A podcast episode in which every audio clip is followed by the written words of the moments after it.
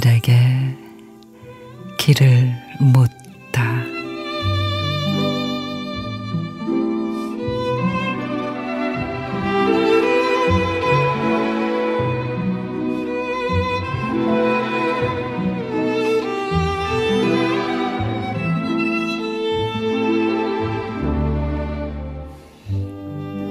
개구리 우수 경칩에 시작된 울음이 짝을 찾아 울고 알을 낳고 울고 깨어나는 애들 보고 울고 물원에서 가족과 함께 울고 석 달 열흘을 울고 운다.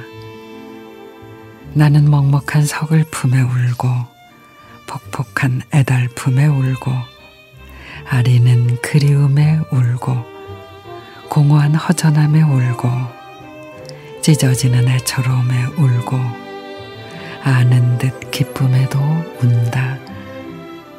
그렇게 일주일을 울고 보름을 울었다.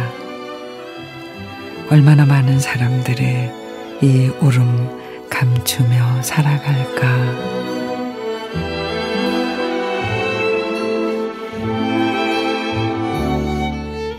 로담 시인의 울고 싶을 때는 운다.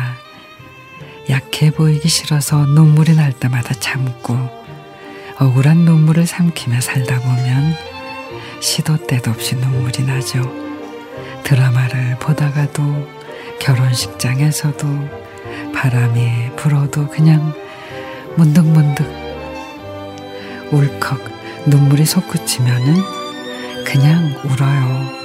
그런다고 삶이 뭐 크게 달라지진 않겠지만 마음의 상처 하나쯤은 지워질 수도 있으니 말해요.